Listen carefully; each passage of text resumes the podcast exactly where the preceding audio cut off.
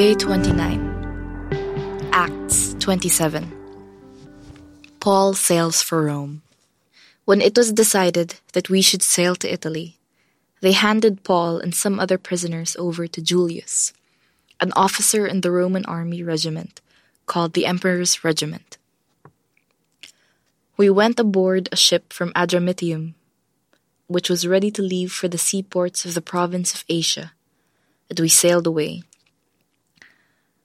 Aristarchus, a Macedonian from Thessalonica, was with us. The next day we arrived at Sidon. Julius was kind to Paul and allowed him to go see his friends, to be given what he needed. We went on from there, and because the winds were blowing against us, we sailed on the sheltered side of the island of Cyprus.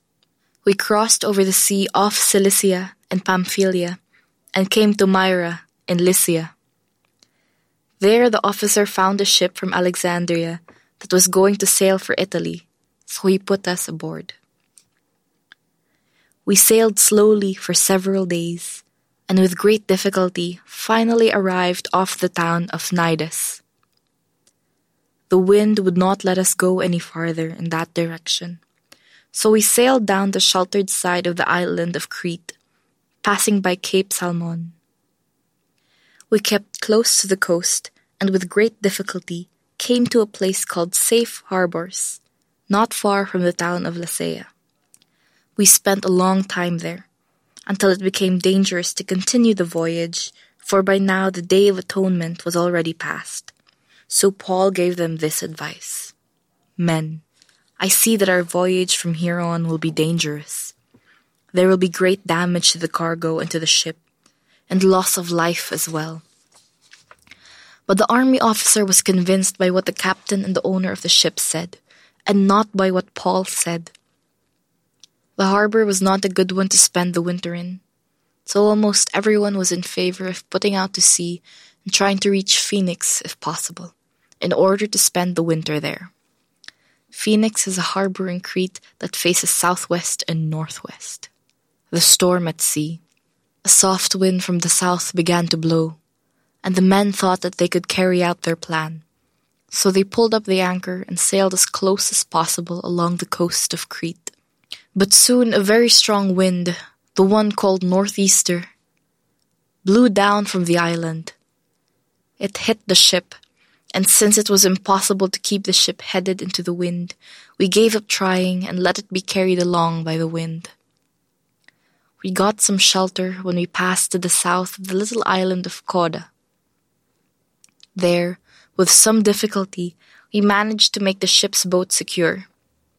They pulled it aboard and then fastened some ropes tight around the ship. They were afraid that they might run to the sandbanks off the coast of Libya. So they lowered the sail and let the ship be carried by the wind. The violent storm continued, so on the next day, they began to throw some of the ship's cargo overboard, and on the following day, they threw part of the ship's equipment overboard. For many days, we could not see the sun or the stars, and the wind kept on blowing very hard. We finally gave up all hope of being saved. After everyone had gone a long time without food, Paul stood before them and said, You should have listened to me and not have sailed from Crete. Then we would have avoided all this damage and loss. But now I beg you, take courage. Not one of you will lose your life. Only the ship will be lost. For last night, an angel of the God to whom I belong and whom I worship came to me and said, Don't be afraid, Paul. You must stand before the emperor, and God, in his goodness to you, has spared the lives of all those who are sailing with you. So take courage, men, for I trust in God that it will be just as I was told, but we will be driven ashore on some island. It was the fourteenth night, and we were being driven in the Mediterranean by the storm. About midnight, the sailors suspected that we were getting close to land, so they dropped a line with a weight tied to it, and found that the water was 120 feet deep A little later, they did the same and found that it was 90 feet deep. They were afraid that the ship would go on the rocks, so they lowered four anchors from the back of the ship and prayed for daylight. Then the sailors tried to escape from the ship. They lowered the boat into the water and pretended that they were going to put out some anchors from the front of the ship. But Paul said to the army officers and soldiers, If the sailors don't stay on board, you have no hope of being saved. So the soldiers cut the ropes that held the boat and let it go. Just before dawn, Paul begged them all to eat some food. You have been waiting for fourteen days now, and all this time you have not eaten a thing. I beg you then, eat some food.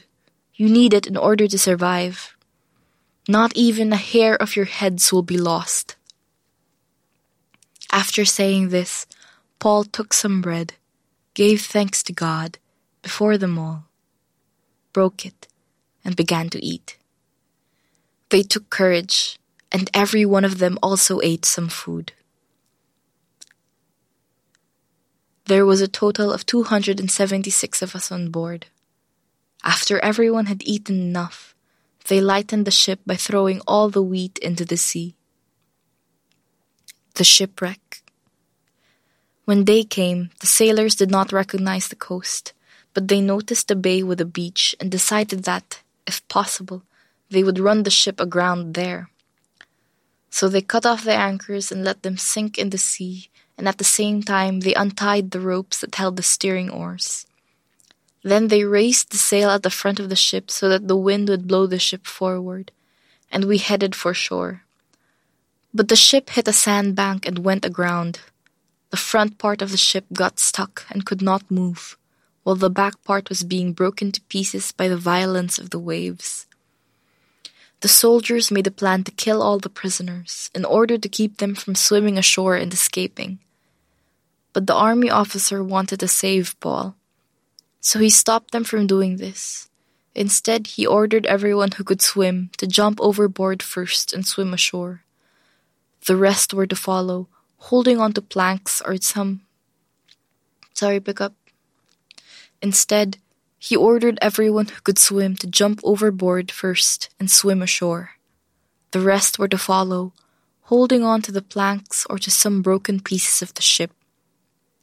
And this was how we all got safely ashore. The voice of the Lord in the storm. Psalm 29. Praise the Lord, you heavenly beings. Praise his glory and power. Praise the Lord's glorious name. Bow down before the Holy One when he appears. The voice of the Lord is heard on the seas. The glorious God thunders, and his voice echoes over the ocean. The voice of the Lord is heard in all its might and majesty. The voice of the Lord breaks the cedars, even the cedars of Lebanon. He makes the mountains of Lebanon jump like calves, and makes Mount Hermon leap like a young bull. The voice of the Lord makes the lightning flash. His voice makes the desert shake. He shakes the desert of Kadesh. The Lord's voice shakes the oak and strips the leaves from the trees, while everyone in his temple shouts, Glory to God! The Lord rules over the deep waters. He rules as king forever. The Lord gives strength to his people and blesses them with peace.